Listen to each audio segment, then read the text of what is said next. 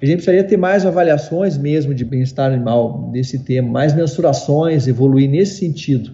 E a gente conseguir trabalhar melhor com os indicadores de bem-estar aplicados em níveis de granja e poder perseguir esses indicadores como a gente persegue índices produtivos, índice de resultado zootécnico e de interesse econômico. Esse episódio chega até você através do apoio da Every Pig. A verdade é, a suinocultura de precisão não é mais o futuro, é o presente. Every Pig, porque a saúde em tempo real de seu rebanho dita o sucesso de suas finanças.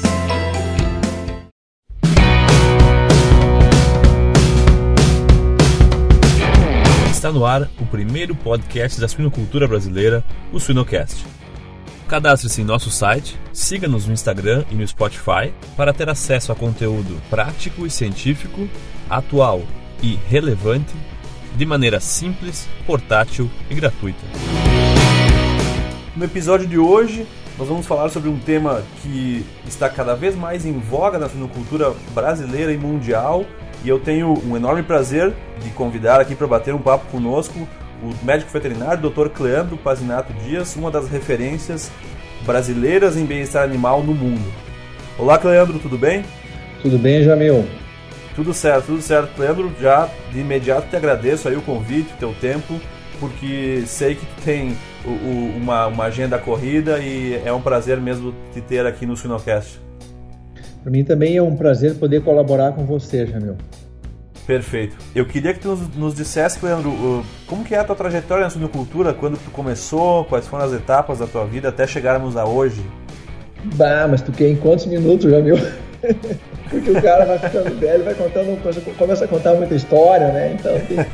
bom, Jamil, a minha trajetória profissional, eu me formei na Universidade Federal de Santa Maria, me formei em medicina veterinária e já de pronto fui trabalhar direto com suinocultura.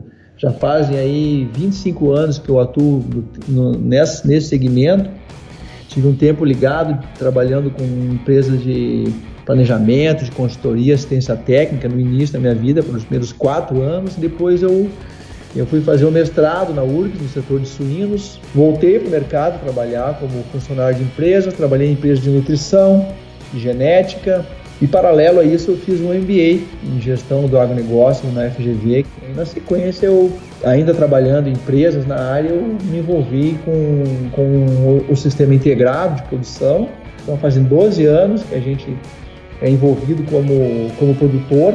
Na sequência, voltei a estudar novamente e fui fazer doutorado na área de bem-estar animal, onde vinculado aqui à, UEL, a Universidade Estadual de Londrina, e tive um período do meu doutorado de sanduíche na Universidade Autônoma de Barcelona, onde eu me dediquei mais para o tema de, do bem-estar animal e, e, a tese minha de doutorado foi o que gerou o livro né, de bem-estar dos suínos, que foi a primeira obra em português no Brasil que trata de todo o período de vida do suíno, desde o nascimento até o período do abate, onde ele é os métodos de sacrifício, enfim, de, de, de sensibilização, né?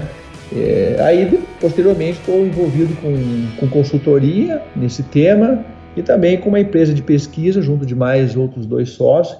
Então, rapidamente, esse é meu envolvimento né, de, ligado à suinocultura, Jamil. Perfeito. Bom, Cleandro, acho que para a gente conversar, assim, bom, bem-estar animal, a gente está bastante acostumado aí no passado, inclusive na, na época de graduação, a escutar que bem-estar animal é a gente respeitar aquelas cinco liberdades dos animais, né? Mas eu queria saber o que, que é, uma, o que, que é a visão, a tua visão hoje de bem-estar animal numa suinocultura extremamente moderna, tecnificada, com os desafios da, da, da modernidade da produção de suínos. Olha, Jamil, é, esse conceito que é, foi o, é o conceito mais difundido sobre bem-estar animal, que é o conceito das cinco liberdades, eu não, ele é, é um pouco utópico na medida que você usa a palavra, o termo liberdade, e, e as cinco liberdades você não tem nenhum, nem, não teria nem com um animal criado dentro da tua casa, um pet que você tem todo o carinho, cuidado, é, muito menos você conseguiria isso num animal de produção. Então, nem com o ser humano você conseguiria é, trabalhar a fundo essa questão das cinco liberdades. Então, eu, eu acho que a gente tem que buscar conceitos que são aplicáveis, né? E para mim o conceito que mais se aplique ao conceito que foi abordado aí pelo projeto Welfare Quality, que ele é, é, contempla o bem-estar animal com base em quatro pilares, em quatro é, fundamentos. O primeiro que seria o da boa alimentação, que significa que dentro de uma granja ou dentro de um processo produtivo com animais de produção, de criação intensiva, que é o caso da suinicultura industrial, eh, estaria baseado em você eh, não deixar que o animal passasse por de fome e sede prolongada, ou seja, períodos que, que excedesse aí um mínimo que o animal pudesse suportar. O que difere quando você fala que o animal tivesse livre de fome e sede, porque aí você não poderia, em hipótese alguma, é, entender que o animal tivesse fome em algum momento. E a gente sabe que a própria fêmea em gestação, por uma questão nutricional e de genética e de forma de produzir, em alguns momentos do dia ela pode ter episódios curtos de fome. Então, isso apenas para endossar minha crítica ao sistema da, das cinco liberdades, esse conceito que o pessoal aborda. Quando você fala num, numa forma aplicada, aí voltando ao welfare quality, a boa alimentação seria a ausência de fome e sede prolongada. Então você vê que é, é diferente a forma de abordar e, e fica mais realístico dentro da, do sistema de produção que a gente trabalha. Esse seria o primeiro pilar. O segundo, do bom alojamento, ou seja, aquele ambiente físico ao qual o animal está alojado num sistema intensivo, ele, ele deve de propiciar para o animal, é, no primeiro aspecto, um conforto térmico dentro, trabalhar dentro das faixas de conforto que o animal, nas diferentes fases do suíno, são necessárias e almejadas. Fala-se também nesse, nessa questão o conforto em relação ao descanso, onde está muito relacionado com a qualidade do piso, ao tipo de piso, com que o animal está, aonde que ele está pisando, como que está esse ambiente, aonde ele, onde ele descansa, aonde ele caminha, aonde ele pode desenvolver suas atividades de rotina, né? E facilidade de movimento que seria um terceiro aspecto também dentro desse pilar do bom alojamento, aonde a densidade animal, a, a carga, a quantidade de animais que você eh, coloca por metro quadrado, ela tem um, uma influência.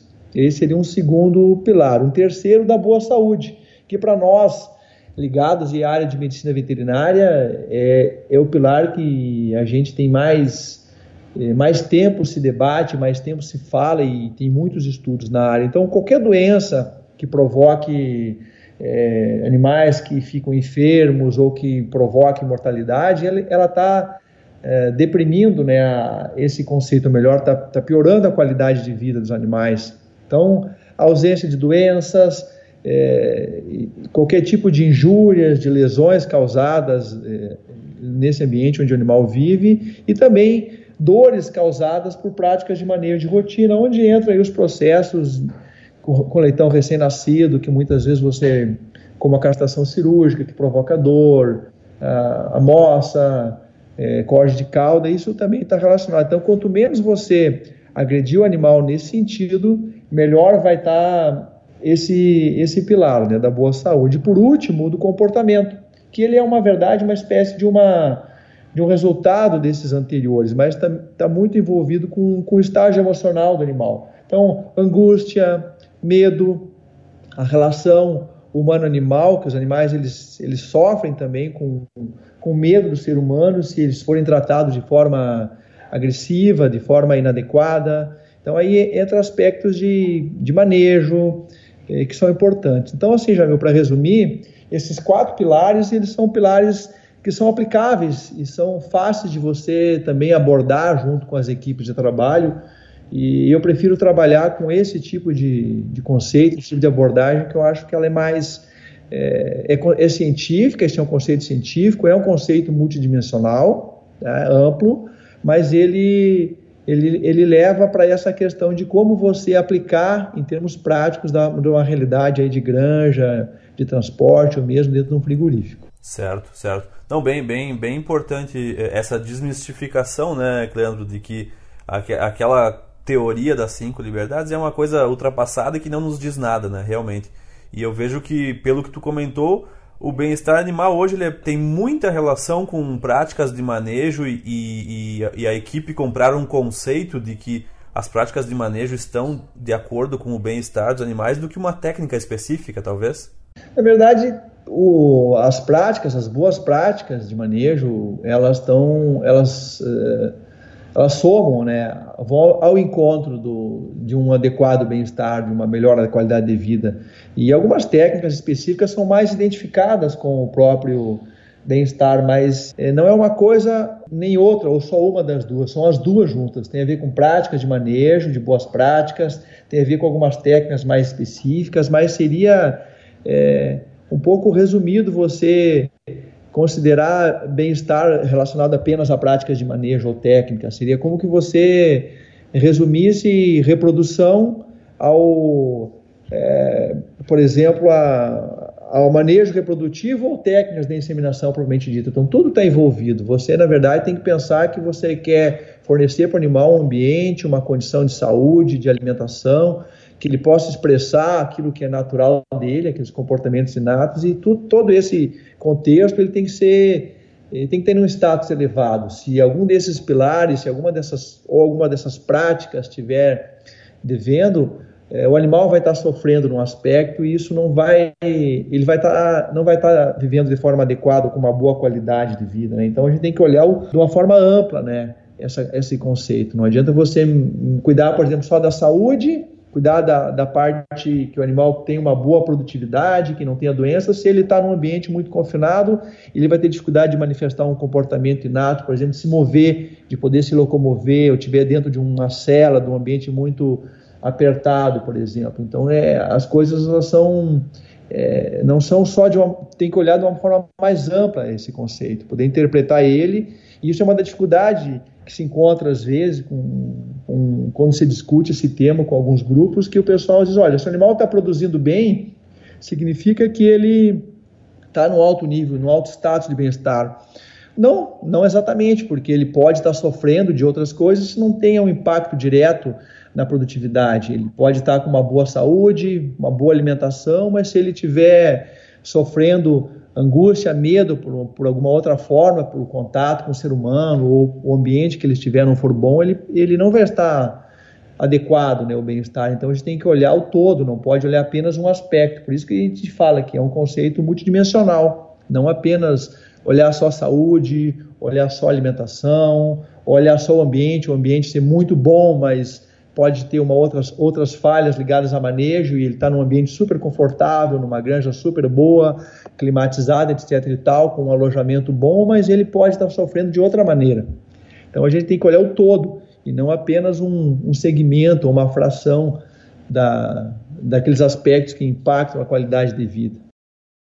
Não, perfeito, perfeito. É, eu, eu corroboro com uma outra informação até, Leandro, que a gente trabalha na área de pesquisa, às vezes a gente tem em um experimento alguns tratamentos que realmente desafiam o animal, né? desafiam um desafio alto em densidade ou algum outro desafio que a gente espera que o animal produza um pouco menos em termos de performance e a gente tem percebido nos últimos uh, anos de trabalhos que os animais eles têm uma certa resiliência entre aspas de que mesmo às vezes sofrendo alguma adversidade sobre um desafio uh, de, que afeta o bem-estar animal eles produzem bem então a gente só imaginar que se a produtividade está alta, o animal está expressando seu potencial genético, significa bem-estar, não, não, não, realmente não quer dizer isso, né?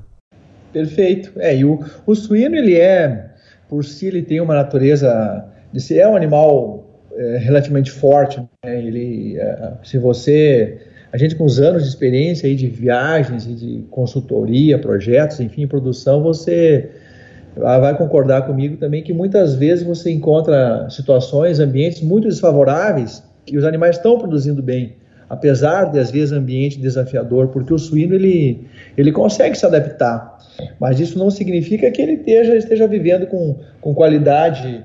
É, é, então a gente tem que ter esse, esse olhar assim crítico, né? E saber que, que às vezes pode que, que dá para se melhorar sempre, né? Exato, exato. Não, perfeito, perfeito. E, e Leandro, uh, claro, é um tema que às vezes levanta algumas polêmicas quando a gente fala de algumas adaptações em granjas ou mudanças de conceito. E existe alguma prática que, a, que atende mais um, o mercado consumidor do que realmente o bem-estar dos animais?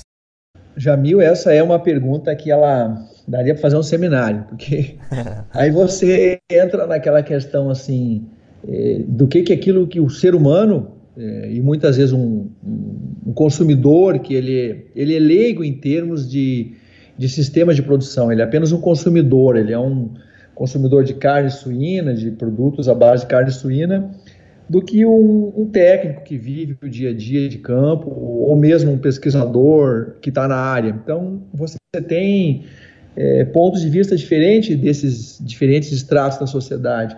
E se você fizer uma entrevista com, com a população em geral, com esse consumidor, talvez para ele ele vá destacar que alguns aspectos são fundamentais, são essenciais para a qualidade de vida. Se tu pegar e, e, trabalhar com outro grupo de profissionais ou produtores, isso vai mudando. Então, então de, de certa maneira, essa tua pergunta, ela, ela dá para dizer que sim, que, que algumas situações o consumidor ele, ele preza por algumas coisas que pode não ser as as prioritárias para uma condição de produção. Vou dar um, exemplo.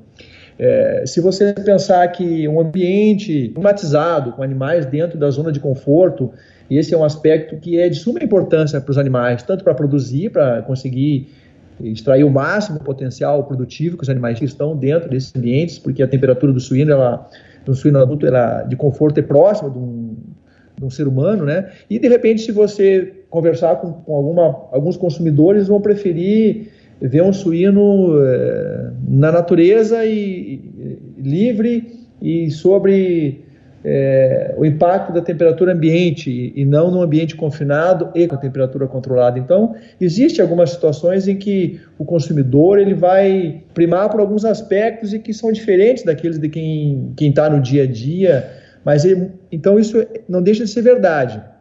Por um outro lado, é importante a gente pensar um pouquinho e mais à frente na, na discussão desse ponto, que a gente também não sabe exatamente o que, é mais importante para cada grupo de animal. A gente não, a gente teria que fazer um trabalho de identificar o que, é mais importante para uma granja. De repente é climatizar, ou de repente é aumentar a densidade animal, ou de repente não, não fazer com que animais jovens fossem submetidos a processos como castração cirúrgica, corte de cauda ou outro processo que fosse mutilativo, o que, que vai impactar mais? É ele não ser castrado cirurgicamente ou ele tem um espaço maior na fase de crescimento e terminação? Então, a, nós também, que estamos vinculados ao sistema de produção, pesquisadores, às vezes a gente também tem dificuldade e não tem como é, identificar em todas as situações o que, que é mais importante para o animal, ou seja, qual é o aspecto de bem-estar que eu trataria, que eu resolveria primeiro, que esse tem um impacto maior na qualidade de vida daquela população que você está tá convivendo, que você está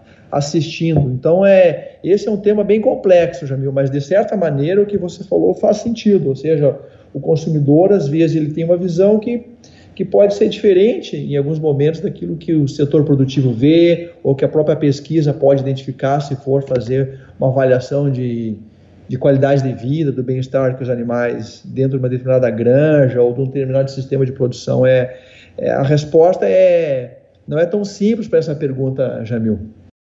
Certo. Não, não, perfeito. Eu, eu entendo perfeitamente, porque essa frase que tu comentou que depende do grupo de pessoas, né? Porque para um produtor, às vezes ele entender que os animais estão sob uma ambiência ótima, representa o bem-estar animal e realmente representa, mas o consumidor às vezes ele não, não ele se preocupa mais em ver o animal, uma fêmea uh, gestante livre, em baias, do que propriamente entender a questão de ambiência ou outras assim práticas que, que não são tão que não chamam tanto atenção né? Por exemplo obviamente que se eu colocar um colocar no YouTube agora uh, castração de leitões vai aparecer vídeos terríveis no YouTube. Então, é, às vezes o que chega para o consumidor é uma, é uma, uma amostra já viciada de, de situações que mostram que não é a média da realidade e não, não está nem perto de ser uma, um grande percentual da produção de suínos como um todo, né, Cleandro?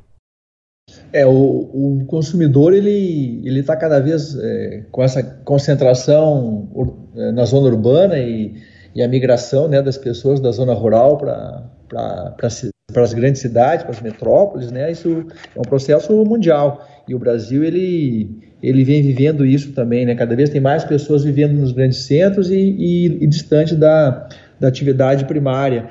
E assim, é um distanciamento da forma como o alimento ele é produzido e muitas vezes algumas práticas que são regulares, são comuns e é, eles, elas podem parecer muito agressivas né, para o consumidor, até porque o consumidor ele, ele tem uma tendência a ter uma visão mais romântica, né, de ver os animais num sistema de criação ao ar livre, é, no meio da natureza, é, e, não, e não quer associar muito a, a questão final, que o animal que criado para produzir carne no sistema intensivo, ele vai ser abatido no final do ciclo e vai, e de uma forma nobre, muito nobre, ele vai virar um alimento na nossa mesa.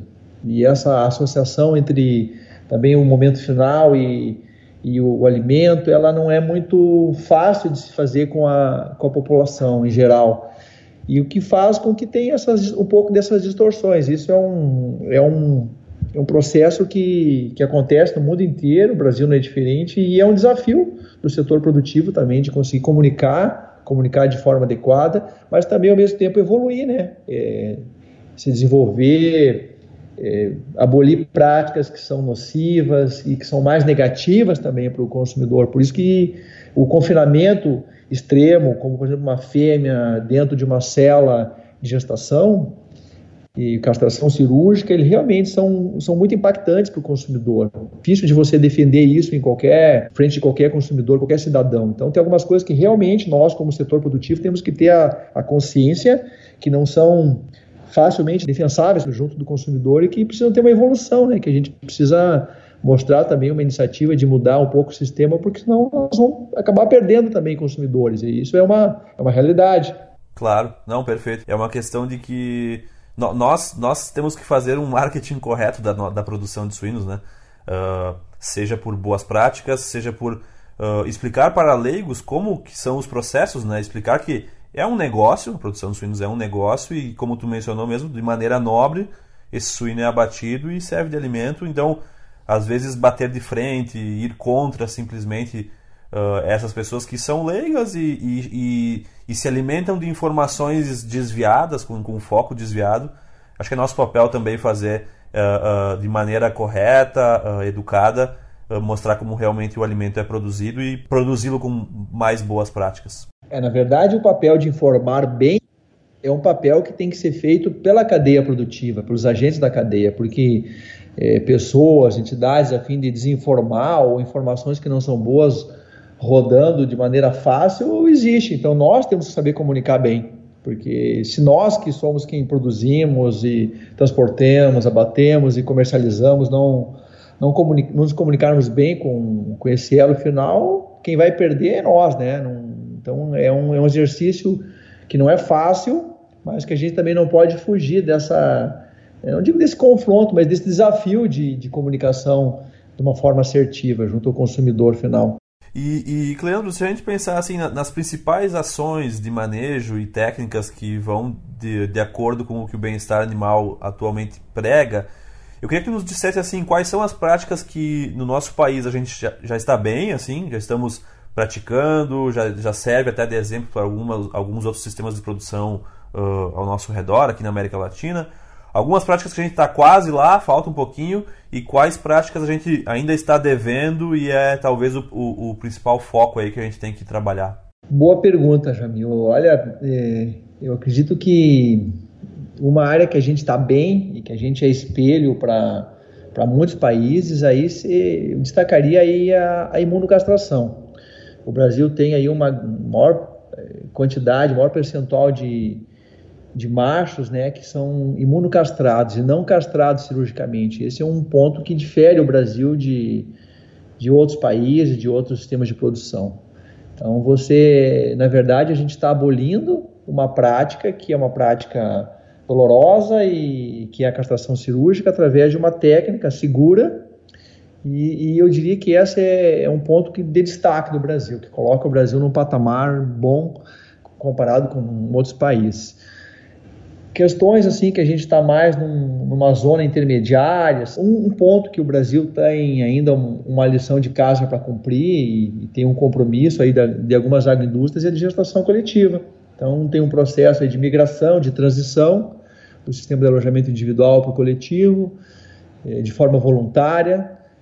E, mas é um processo que ele está no, tá no meio, né? Está em curso. Então ele tem desafios ainda a serem vencidos, Tem empresas que não se posicionaram, mas você sabe que estão fazendo a lição de casa e, e talvez de uma hora para outra aí anunciem já vão estar num processo bem avançado de, de transição.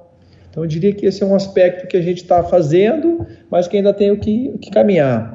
Questão da clima, das climatizações também é um processo que tem avançado bastante no Brasil e a questão da ambiência é super importante. É um, é um ponto assim que tem avançado bastante no Brasil, mas ainda temos muitas granjas, estruturas no Brasil que estão ainda, que os animais sofrem ainda com estresse calórico, com tanto de frio como calor, né? Os extremos eles acontecem no nosso país e a gente é, acho que tem que evoluir nisso, porque isso é um aspecto importante.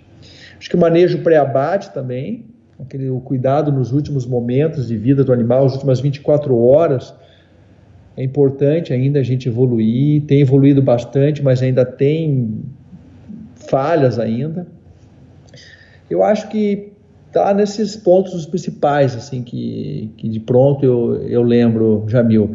Talvez as, aspectos que a gente está devendo, que precisa caminhar bastante ainda, que isso nós estamos, eu acho que temos muito que avançar, é a questão do cuidado com os animais comprometidos, é, em bairros de enfermaria, os bairros, os bairros hospitais, e a questão da eutanásia, né? Fim de vida, né? Essas últimas horas aí, os métodos que devem ser aplicados, são coisas que a gente precisa trabalhar forte. A gente roda aí bastante unidades do Brasil e a gente vê que esse talvez seja um dos principais pontos em termos de bem-estar que a gente está devendo aí como país, a gente precisa avançar rapidamente. Não, perfeito, Cleandro. É, eu, eu, pelas visitas que às vezes faço em granjas, eu, eu concordo plenamente que acho que essa questão do... do... A imunocastração é, é, Por mais que a gente escute falar que, ah, que alguns países não praticam pela questão da qualidade da gordura, é só de a gente tirar o método cruento, como é feita a castração cirúrgica, é uma imagem excelente. E essa questão que tu comentasse do, da eutanásia, é, é dúbio pensar que ah, é um animal que ele provavelmente só, só já está dando prejuízo para o sistema e não vai dar nenhuma margem de lucro, mas exatamente é uma maneira diferente que a gente tem que ver, né? Esse animal uh, destinar ele uh, fazer um abate humanitário ou, ou, um cuidado final da vida desse animal representa muito e acho que a gente realmente tem tá devendo mesmo, Cleandro.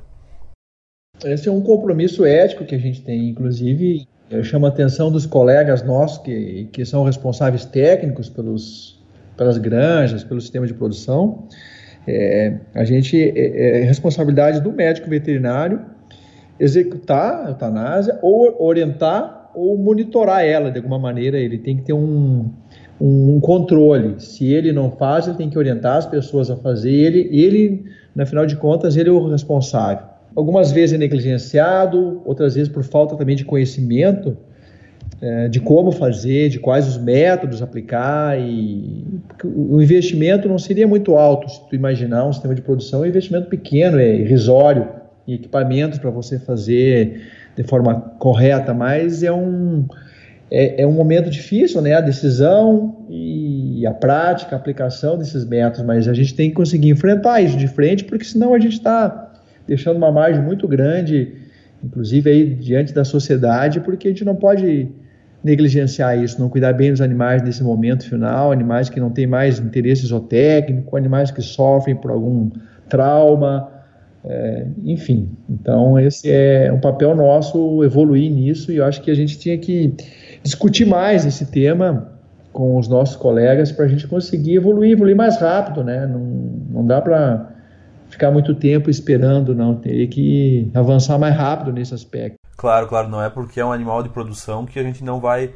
Porque se nós pensarmos aí em pets, e em cachorros e gatos, hoje já é bem.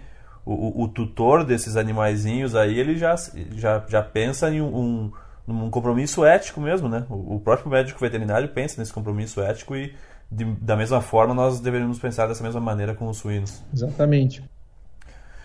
Uh, Cleandro, uh, assim, se nós pensarmos em Brasil, tu, duas perguntas em uma como é que tu, como tu compara o Brasil aos outros países, os principais produtores de suíno do mundo, e tu vê alguma vantagem competitiva em termos de exportação, se estivermos em um nível melhor de bem-estar do que os outros países? Eu colocaria o Brasil à frente, acho que dos países aí da América Latina. em termos aí dentro desse, desse tema, né, de macro tema de bem-estar animal e, e atrás de países aí da, da União Europeia, os países mais da, da Europa Ocidental e do Canadá. Por que, que o Brasil ele estaria um pouco na frente de uns e atrás de outros? Eu acho que o que falta para o Brasil aí ele ele precisaria ter normas mínimas de bem-estar animal, é, uma legislação. Eu sei que isso é um tema que muitas pessoas não, não concordam muito e até defendem que como o Brasil está evoluindo de uma forma voluntária em muitos aspectos, muito vocacionado aí para as grandes agroindústrias que estão exportando e por uma exigência de consumidor estão evoluindo em várias práticas de bem-estar, que não teria uma necessidade até de você ter uma legislação, mas na medida que você não tem, você também não pode comprovar um padrão mínimo. Quando você tem uma legislação, quando você tem uma norma, ela como que coloca uma régua, né? Ou seja, nós vamos trabalhar desta régua aqui, desse limite para cima. Nós vamos estar nunca abaixo desse nível. Isso chancela o Brasil em termos de bem-estar animal e como os países aí da União Europeia, a Comunidade Europeia tem uma norma estabelecida há muito tempo, consolidada já, é, que foi trabalhada, que foi revista, que foi otimizada em vários aspectos e nós estamos atrás, a gente, eu acho que nesse ponto a gente perde. A gente tem uma condição ambiental que, que é favorável, né? acho que tem uma qualidade de mão de obra muito boa no Brasil, tem abundância de gente, embora muita gente diga que falta, e realmente falta gente qualificada em alguns, alguns momentos para trabalhar com silvicultura, mas o brasileiro é, um, é, é, fácil de trabalhar, é, basta você orientar, você ter processo, você ter metodologia, você descrever processo, você treinar as pessoas. Você sabe que nas granjas que que, que é feito isso com, com cuidado, os resultados são muito bons e, e as equipes respondem muito rapidamente. Nós poderíamos estar num status muito melhor de bem-estar se tivéssemos mais treinamento na área, se tivéssemos aí uma legislação definida, e eu acho que isso, eh, no final, para responder a tua pergunta, ele iria conferir um pouco mais, um grau maior de competitividade do Brasil, porque nós estaríamos, pelo menos, nós tiraríamos esse, esse, esse ponto de diferença nosso com alguns competidores de, de cima da mesa, ou seja, não, não ia nos questionar nesse aspecto. Então seria um problema menos para nós ter que nos preocupar, nos defender, bastaria nos, nos demonstrar que nós temos avanços nessa área, que nós temos um, um padrão mínimo. Então eu vejo que seria, seria favorável se nós tivéssemos uma legislação. Isso é o meu ponto de vista e seria interessante em termos de mercado externo, em termos de exportação. Certo. E tu acha que talvez esse poderia ser o grande próximo passo para melhorarmos o bem-estar animal de uma maneira macro? Eu acho que não seria o próximo grande passo, talvez não, não colocaria nesse, nesse nível assim de importância. Seria, seria importante fazer, né? Mas eu acho que a gente a gente precisaria ter mais avaliações mesmo de bem-estar animal desse tema, mais mensurações, evoluir nesse sentido. E a gente conseguir trabalhar melhor com os indicadores de bem-estar aplicados em níveis de granja e poder perseguir esses indicadores como a gente persegue índices produtivos, índice de resultado zootécnico e de interesse econômico. Também aspectos de bem-estar que, na verdade, se você tiver um melhor bem-estar, você também vai trabalhar com melhores níveis de produtividade. Isso é, é, um, é um caminho que é uma via de mão dupla, né? Isso caminha junto, na verdade.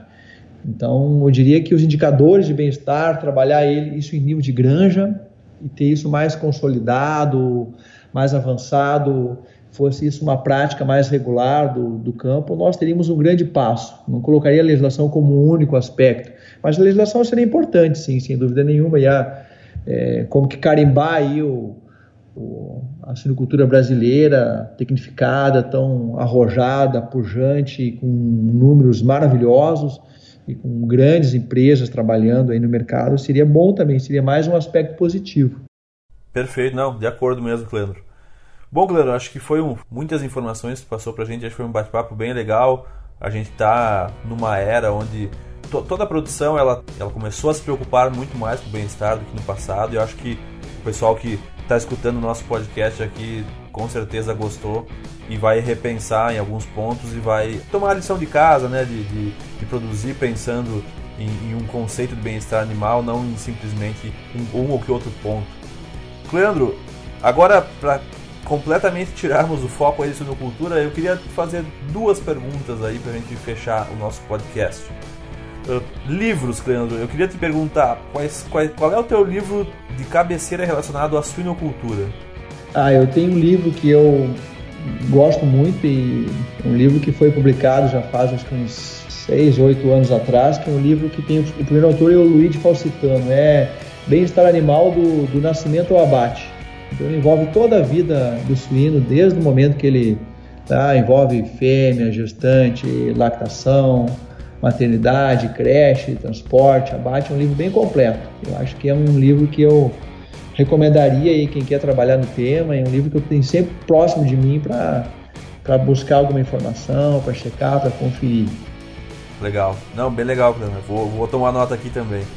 E Cleandro, para fechar, um livro não relacionado à produção de suínos que tu tem na, na cabeceira da tua cama, o que, que tu nos recomenda?